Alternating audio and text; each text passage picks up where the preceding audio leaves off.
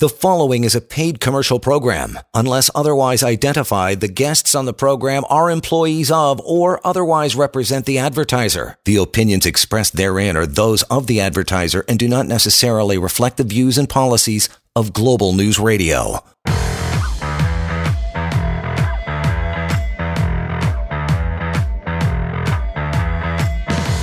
This is the Employment Law Show. Hey, hey, welcome to it, and good to have you along for the show again tonight. We got uh, lots of stuff going on today. As you know, you want to uh, call in anytime. It is 416 870 6400. That's how we rock.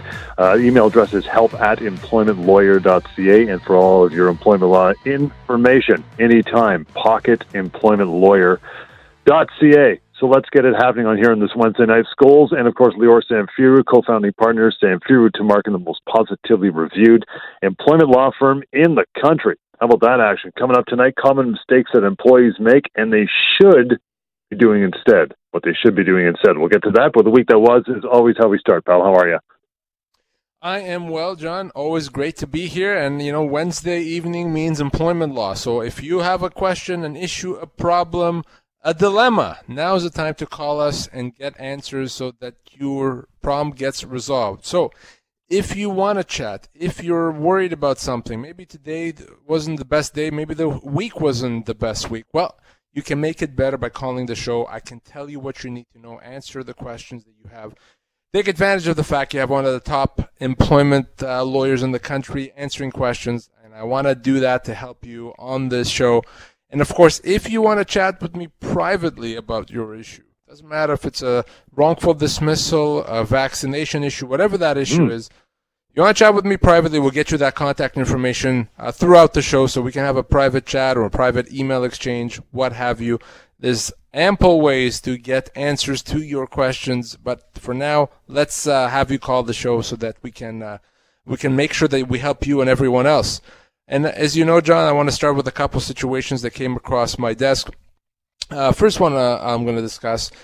I uh, was contacted by a, a, young man who was working in a managerial role in a small retail store. So he uh, apparently went on a couple of dates with a co a coworker of his. Uh, they went on a couple of dates, nothing too serious. They did that. Then the employer finds out about it. They call them into a meeting and they say, well, no, no, we have a policy about uh, dating coworkers, especially for managers like you. You breached it. Uh, we're going to fire you for cause. Uh, and they fired him for cause. And they showed him the policy, and sure enough, they had a written policy that says that we are not, uh, we're not allowing uh, managers to date uh, people that work in the store. And uh, he called me and he wanted to, you know, he was upset. He said, I didn't realize I was doing anything so bad and nothing really happened there. We went on some dates. What's, what's the big deal? Mm-hmm. So here's the thing, John. First of all, with respect to this policy uh, they have, with respect to this policy, the, the one thing to remember about it is the policy is no good if you don't get a copy of it. He's never seen that policy. It was sitting in a drawer somewhere up in the uh, HR office and it wasn't communicated and, and it's useless. You can't be expected to comply with a policy or punished for not complying with a policy unless, of course, you've seen it, you've agreed to it, you've had an opportunity to consider it. That didn't happen here. Right there, problem for the company. The other problem is the fact that it's probably not cause either way. He went on a date with someone, even if he breached the policy, even if he knew about the policy, it's not going to be cause. And the reason for that is, and our regular listeners know this, is it's extremely difficult to establish cause. It's reserved for the worst offenders. So you can only establish cause if he did something so bad that makes it impossible to continue employing him. That's not the case. Mm-hmm. So I'm, I'm mentioning this here as a reminder on two things. Number one is it's difficult to, to terminate for cause. And in most cases, when someone is terminated for cause, it's not done properly. It's a wrongful dismissal. They're owed compensation. And second, about this thing about dating, inter-office dating, you always want to make sure if there's an if there's a policy against it. But just because you breached it, and I certainly don't recommend you breaching a policy, but if you did, that doesn't mean that you can be fired for cause. That doesn't mean you can just be fired without compensation. It's very, very difficult to do that. So, I mean, when these when these two started having some sort of relationship, should they have put it put it on pause and said, "Let me just go look to the manual"? I mean, most people wouldn't bother doing that, right? No, they wouldn't bother doing that. Then it's unreasonable to expect them. That's why the onus is on the employer to make sure that everyone knows what their policies are. And a good employer is not just going to give you the policy when you start working because you're going to forget about it. You're not going to be aware of it, you know, five years down the road. Uh, a good employer is going to, every year, is going to circulate the policies, is going to have you sign something that uh, acknowledging that you've read the policies and you've received them. Uh, if you don't do that, if you're an employer and you have a policy, you, you work hard to draft it and then it looks great, it's perfect, it's typed up uh, nicely, and then you put it in your drawer. It's of no good. It's a waste of paper. So a policy is only as good as it being actually given to employees to, to read. Again, uh, matters about this or anything else, you got lots of time here this evening. 416 870 6400 is how we do that. What's the uh, second matter you got going on, brother?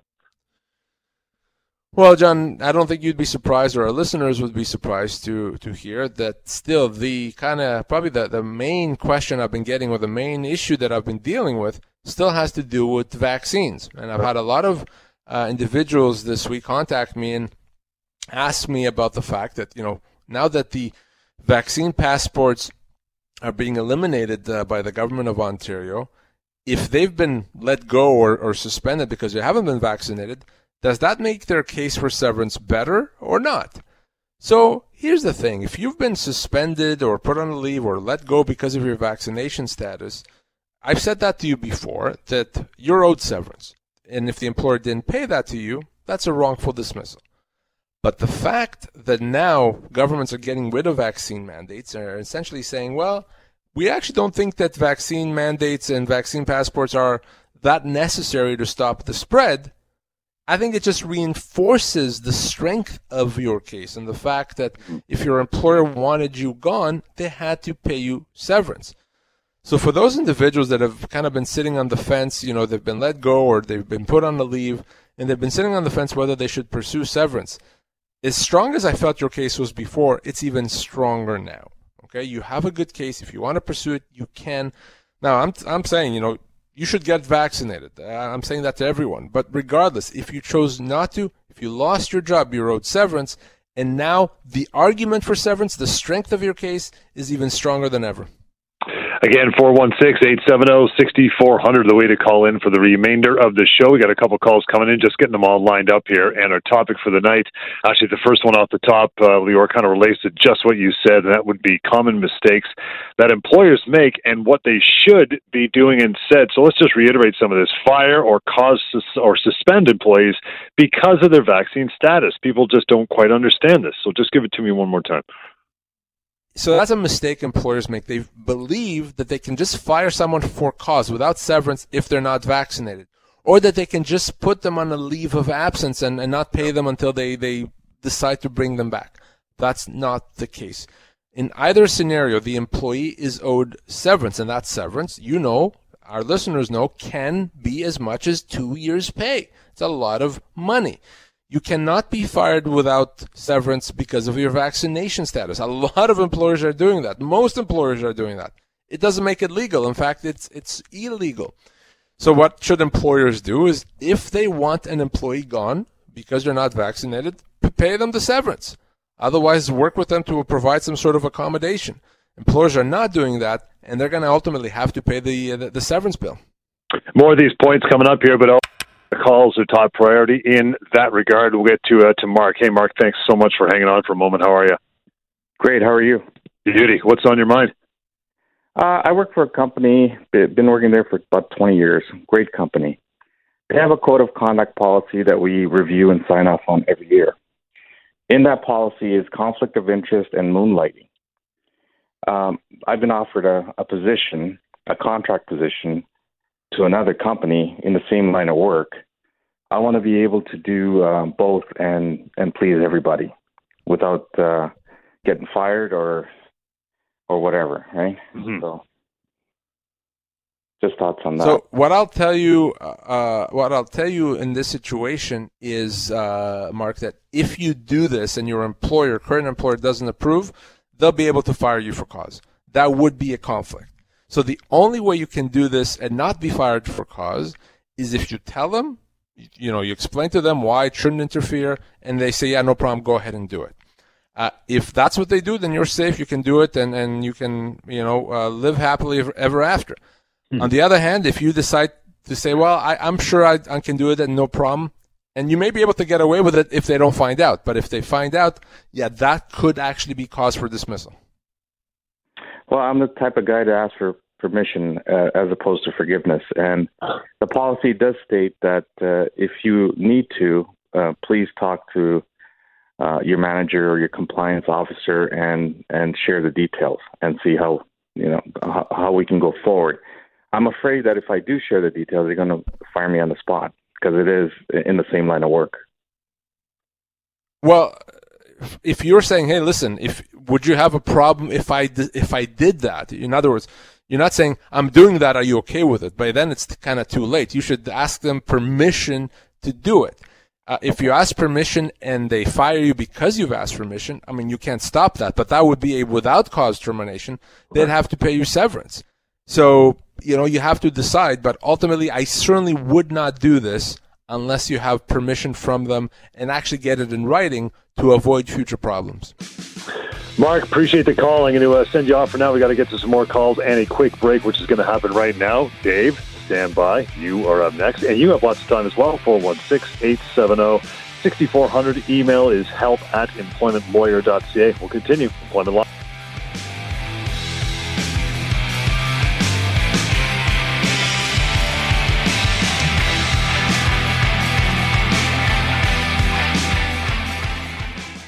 You are listening to a paid commercial program. Unless otherwise identified, the guests on the program are employees of or otherwise represent the advertiser. The opinions expressed therein are those of the advertiser and do not necessarily reflect the views and policies of Global News Radio. Welcome back to the Employment Law Show. Welcome back indeed. 721 Wednesday evening. Good to have you here. Lior Samfiru, of course, is anchoring things as always, answering all of your questions. In between the phone calls, we get to this common mistakes that employers make and what they should be doing instead. More of those talking points are on the way. But I promised Dave to hang on, and he did so. Dave, how are you, pal? Good. How are you guys doing tonight? Good, man. What's uh, what's on your mind? I just want to thank Lior and yourself, John, for taking my call. Um, yeah, I'm. Uh, I had a stroke about uh, a month ago, and I'm still in a rehabilitation center. Now, I was I was with a company during I started with a new company during uh, the COVID of August 2021. So I've been with the company a year and five months now. Okay, good gig, but um, didn't have I pay I have benefits, but not short-term disability. My wife was dealing with HR, so my wife contacted the EI. So I've got like an EI disability kind of the eye disability payment thing, which I, I guess maybe was yep. last three, three months or whatever. I'm not sure. Now, um, I don't know how long I'm going to be here. It could be another three weeks or two weeks or a month. Um, and then my my role may change because of my abilities or still more therapy outpatient. Now, can I if I going to tell the company when I'm going back or or when I'm available or when I'll be out of here, whatever. Okay, but now the company does have long term disability. Will I be able to go on long term disability, or do you think they're going to package me up because I'm already injured? No, they're not going to package you out. They would know uh, better than to do that because that would be illegal. That would be a, a human rights violation. So, yes, if you have long term disability, that policy says how long you have to be off work before you qualify. If you're not able to go back to work within that time uh, frame, then yes, you can absolutely go on uh, long-term disability, and potentially that could pay you till the age of 65. Hopefully, you don't need it. Hopefully, you'll be healthy and, and, and able to go back to work. But it's there for you. So no, don't worry about your employer letting you go. That's not going to happen. Focus on getting better. Focus on uh, if you're not able to go back to work on time, getting uh, applying for long-term disability if you have any problems with either your employer or your insurance company, call me at the office. We'll help you, but I don't expect you should have any problems. Dave, appreciate the call. Again, that number to reach out to Lior anytime, 1 855 821 5900, right? Help at employmentlawyer.ca. To our uh, to our next call would be Don. Hi, Don. Good evening. Gents, good evening. Um, just wondering if you could uh, opine on uh, the headlines of the past couple of weeks. Um, there's there's talk that lots of folks are, are in hot water, getting suspended or worse, for contributing to um, a political rally, let's say, and uh, and it's being frowned upon by a lot of employers, et cetera. I, and I, I guess my concern is the source of this donation information appears to be hacked or whatever. Um, awfully muddy waters, and I'm just wondering where do these folks stand, if, in your opinion? Yeah, uh, good question. I've I've done a bunch of interviews on this topic, so it's actually not complicated from a legal standpoint. If someone is let go because of that, that is a without cause termination, and that employee is going to be owed severance. In other words, the fact that they contributed to the, uh, the to the convoy or, or, or, the fundraisers involved with the convoy does not result in uh, cause for dismissal. So an employer can let someone go. They can always let someone go, but they have to pay them. So those employers that say, we think that what you did is so bad that uh, it allows us to terminate for cause, no, that's a wrongful dismissal. And the reason for that is because it has nothing to do with their job. Okay, it's off hours, nothing to do with the job, doesn't impact the job. So if, if they were doing something that hurts their employer, then absolutely that would be cause. But something like this, even if the employer completely disagrees with it, even if the employer thinks that, uh, you know, they're, they're very wrong to contribute, either way, it's not cause. So anyone that lost their jobs would have a very, very strong case for wrongful dismissal. Very good. I appreciate it. Thanks, Don. Appreciate the call. And again, 416 870 6400 is the way you call in. Just did. And working on down the line. Got Terry now. Hi, Terry. How are you? Hello. How are you this evening? Great. What's going on? Oh, not a whole heck of a lot up here. I just uh, was listening to your show with interest, and I um, I'm calling in regards to a caller a, a few callers ago was talking about um, um, you know working on contract uh, after hours for another employer, and his his employer coming up his present employer coming up with all these rules about conflict of interest and everything. And I, I had a question. Uh, you know, how in 2022 can an employer dictate to an employee what the heck they do on their own time, on their own private hours, um, whether or not they, you know, they, they deem that to be a conflict of interest. I don't get how they're allowed to to wield power over someone's uh, personal time. Well, you're right. They can't really wield time only to the extent that it impacts their business. Okay. So what I mean by that is an employee is expected to act in the best interest of their employers. So if that employee is now benefiting a competitor, for example, of the employer, uh, that can hurt their main employer's business. And because of that, that employer is not obligated to accept that. So if, if he works, you know, uh, at a computer company and uh, on the weekend he moonlights at McDonald's, then the, the computer company would have no say whatsoever in that. They would have, it would be none of their business.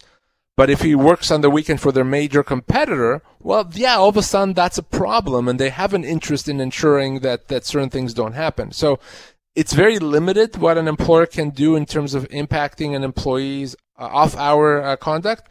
But if it impacts their business, then yes, they have an interest in it. Okay, so but they they would have to they would have to somehow come up with the evidence that that that employee is damaging their their business by wouldn't that be kind of difficult no they, they don't have to show that they were they're damaging they all they have to show is that there's the potential oh, that that something eh, that it can negatively impact their business so it's not oh. that hard actually Not that actual damage was caused absolutely not no if the actual damage was caused they can just sue the person for the damage uh, but the fact that there's the potential of there being an issue would be enough here. so that's why we don't see any Toronto Maple Leaf hockey players playing for Montreal Canadiens on their off hours. you got it. You know what? I was thinking of a good analogy. That's the best one. So good call. Thanks, Terry. Appreciate the call. 416 876 Danny, good evening. How are you? Hi, I'm not too bad. Thank you for taking my call. You bet. Um, Hi, Lior. I've got a two part question for you if you may be able to answer it for me. I'm already into sure. long duration leave uh, beyond the two years. I've also uh, been accepted for CPP disability, and I've been on that for almost a year. And I'm finding now that I've been forced to, uh, the landlord's going to move into my place and I have to move. So it's got everything's 2000 2500 and now that I'm on a lesser pay and on long duration leave for disability, uh, if I was to get a house and a mortgage, it would be cheaper at 1400 1400 a month instead of 2000 so i'm applying for a mortgage and hence what i'm what i need to know is do i have to disclose to the insurance company if the mortgage company lends me you know i use my first time rsp stuff and there's a first time down payment if the mortgage company say lends me gives me a mortgage for 350000 is that classified as income do i have to disclose it to the insurance company or is it none of their business because it's for a home. And then the second part of the question is, do I have to get can I get a special letter, as the name of a special letter from the insurance company, insurance company CPP, so that the mortgage company can see the guaranteed payments that are coming to me and whether they're taxable or not? So, uh, first part, uh, no, uh, you don't have to report that to the insurance company. It's not considered income. It's not going to impact your uh, your disability benefits. The fact that you're getting a mortgage to buy a home, absolutely not, no issue. And in terms of uh, getting a letter, yeah, absolutely. They do that all the time. You'll be able to get a letter uh, stating that you're receiving X amount per month. Uh, and uh, yeah, that should be fine. And, and your bank can tell you exactly what information they need, but that, that won't be a problem either. They do that all the time. Do you think that if it says long duration or permanent, there's a difference between permanent and long duration? I'm long duration, so they're saying if I get better, which my doctor and I already know I'm not because of my illness. But uh, will the mortgage company prefer to see permanent or long duration? Does it matter to them? Do you think? And that's it. Thank you very much. Uh, you know, obviously they, they, they prefer permanent. I'm not sure what the insurance company would actually say. I think they can only say that at this point you've been approved until this period of time, and then you'll be you'll be reassessed. Uh, but I think that's the best that you can hope for. I think they call it indefinite, and thank you very much for uh, for that. So I, I, I was worried if I have to disclose it or if I'll mess up my insurance payments or what have you. Thank you. No, Thanks, Danny. No appreciate the call, and uh, you know, reminder if, if that if that comes down the pike and there is hassles uh, that end, Danny can always again reach out to Lior the other half of the uh, the firm can cover that stuff as well. And anytime you want to reach out, one eight five five eight two one fifty nine hundred help at employmentlawyer.ca four one six eight.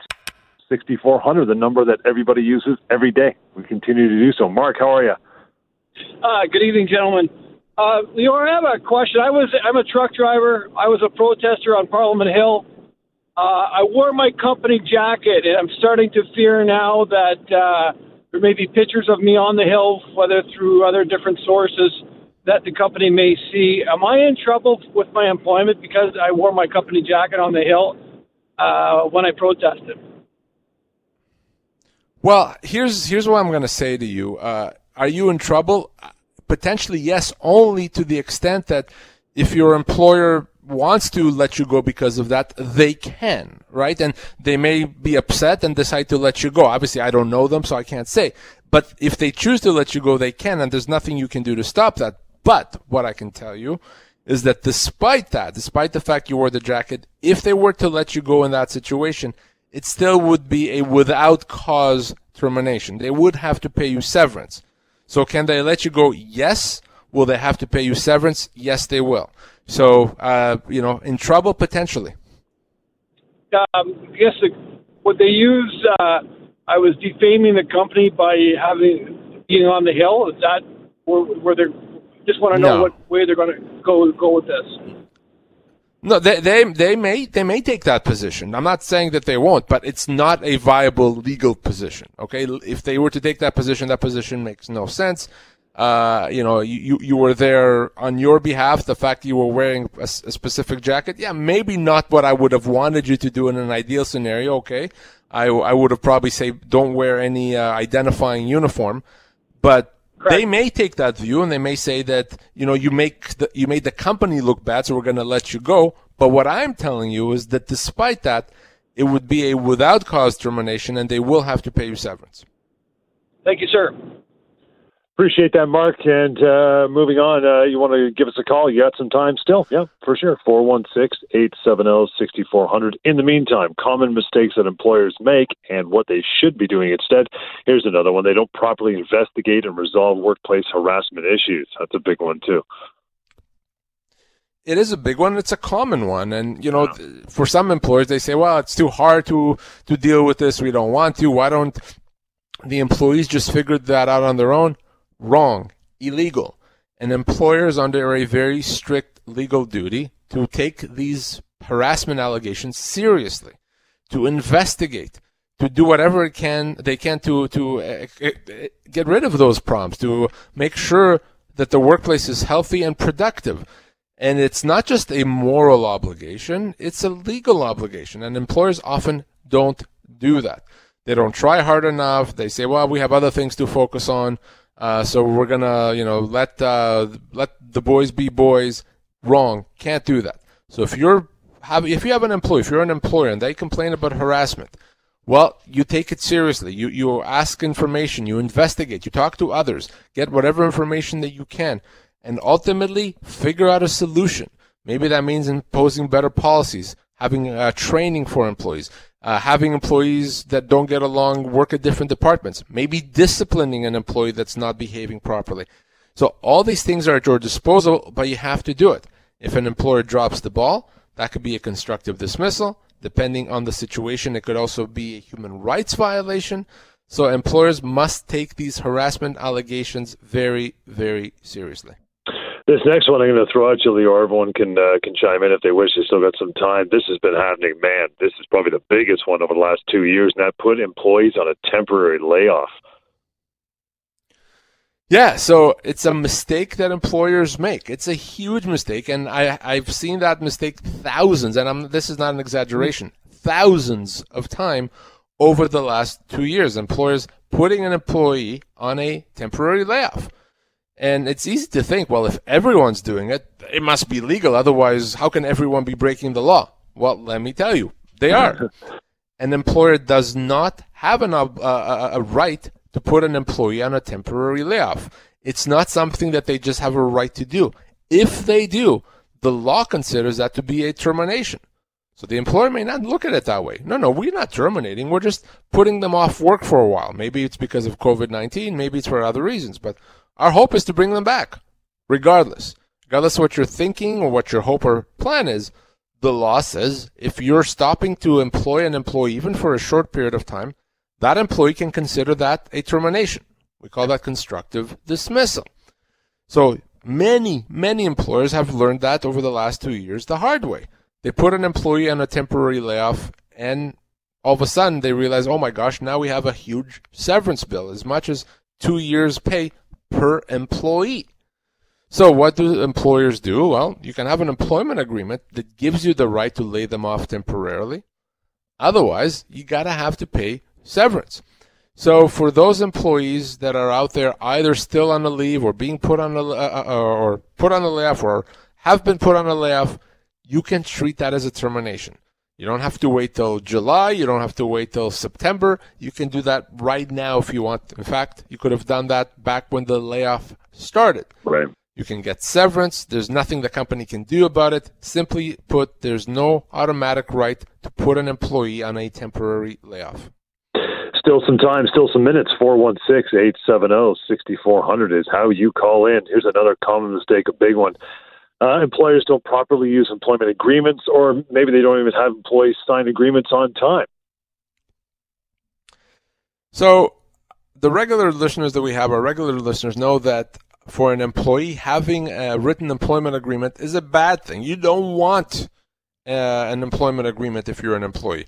Starting a job on a handshake, a lot better than a 10 page document. Writing something on the back of a napkin, again, perfectly fine, much better than a, a long employment agreement. Because the law gives you all these rights, and oftentimes an employment agreement takes them away. Or for an employer, the opposite is true. An employer wants to have an employment agreement. They want to make it comprehensive and they want to give themselves as much flexibility and power as possible. Well, oftentimes employers don't do that. Uh, they don't uh, either they don't bothered. They don't realize why they should have one. they do a poor job drafting it, or they just don't give the employee anything in return for signing it. If you already have an employee and you want that employee to be bound by a new employment agreement, you have to give them something in return a signing bonus, a pay increase, a raise, uh, a promotion, something. Oftentimes, employers don't do that, and that, that agreement that the employee signed is not worth the paper it's written on. So, depending on your perspective, employee or employer, that employment agreement is an important document, but for an employee, you don't want it. For an employer, yeah, you want it very, very much. You've often said too that I mean, if someone's in, in already employed, and you know, one day their employer walks up and says, "Oh, just sign this for me, would you?" It's a nice, cute employment agreement. You're like, man, the alarm bell should go off for the employee, correct? Absolutely, it's never a good thing, a good sign if your employer wants you to sign a new employment agreement. Now, if you see it and you, you you're like, okay, well, wait a second, I'm, I'm suspicious, right? So you look at the document documenting, okay, well, the salary is the same, so they haven't changed that. So, okay, I feel better already. Let's look at vacation. Oh, wait, okay, the vacation is the same, so I feel even better now. Uh, let's look at my hours of work. Wait a second, they keep that the same. I feel fine, I'm just going to go ahead and sign it. Right? Wrong. Because there's guaranteed to be other terms in that employment agreement that are problematic. For example, a term that allows the company to let you go with minimal severance. That could mean the difference between getting two years severance and two months severance. Don't give that away. Or other terms that allow the company to change your job and change your pay. So please be very, very careful. If you're being asked to sign a new employment agreement, before you say yes or no, before you sign it, let me see it. Send me a copy. You can email me. You can fax me. I can take a look and tell you very quickly if it's okay or not and you can't be penalized if you refuse to sign a new employment agreement. Let's get to a uh, call in between some of the more. Uh, t- if we got uh, a few minutes here, that would be Robert. Thanks for taking the time, Robert. Good evening. Good evening. Uh, just wondering, uh, courier. Uh, um, basically, I guess as a self-employed, they haven't increased the, the the invoice for a long time. If I was to increase the amount on the invoice and they refuse to pay that amount, and they refuse to work with me, am I entitled to severance um, uh, if they let me go? So you're going to be entitled to severance if they let you go. You're not going to be entitled to severance if they refuse to pay you more and you decide to leave. You understand the difference? If they say to you, Robert, you know what, we just don't want to work with you anymore, we're ending the relationship, yeah, you're going to be owed severance. But if you say, well, because you're not paying me more, I'm going to choose to leave, then at that point, severance is not owed. You understand the difference? Yes, yes, thank you. Thank you. Okay, no problem. Thanks, Robert. Appreciate that. And we got a couple minutes. Let's uh, get to uh, an email. Uh, Chuck writes in again. It's help at employmentlawyer.ca. Says, "Hey, Lior, I've been trying to return back to work from a disability leave over the past month. I'm not getting any response from my employer. What do I do now?" actually a very common situation that uh, Chuck finds himself in. He's been off and he wants to go back to work, and the employer's like, "Ah, gosh, you know, we we've kind of moved on. We don't really want to do that. So maybe if we ignore Chuck, uh, he'll he'll forget about it." Well, of course, that's not going to happen. And an employer has to deal with you if you're trying to come back from uh, a leave. They have to make all efforts to bring you back if you were off because you were sick. Uh, and that that the moment they ignore you, that's a problem. That could be a human rights violation. That in itself could be considered a termination of employment. So there's two ways to deal with that. Chuck can already treat this as a termination and proceed to get compensation, mm-hmm. or he can just get me to give the company a kick in the pants. you know, the, the Lior famous kick in the pants. Because guess what? They're not going to ignore me. Uh, they may ignore Chuck. Uh, they may ignore someone else, but they're not going to ignore me. So that is an option as well. But ultimately, if you're trying to get back to work, your employer has to deal with you. They have to try to find you a job. If they tried and there's nothing available despite their best efforts, then and only then they can terminate employment with severance. Okay, Mark's email here just says my company just told me that because of restructuring, I have to take a demotion. I would like to know if I can refuse and if they can fire me.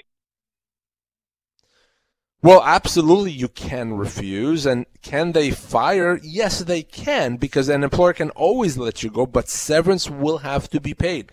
The fact that you refuse a demotion does not mean that that's cause. In fact, if they impose a demotion unilaterally, that would be a constructive dismissal.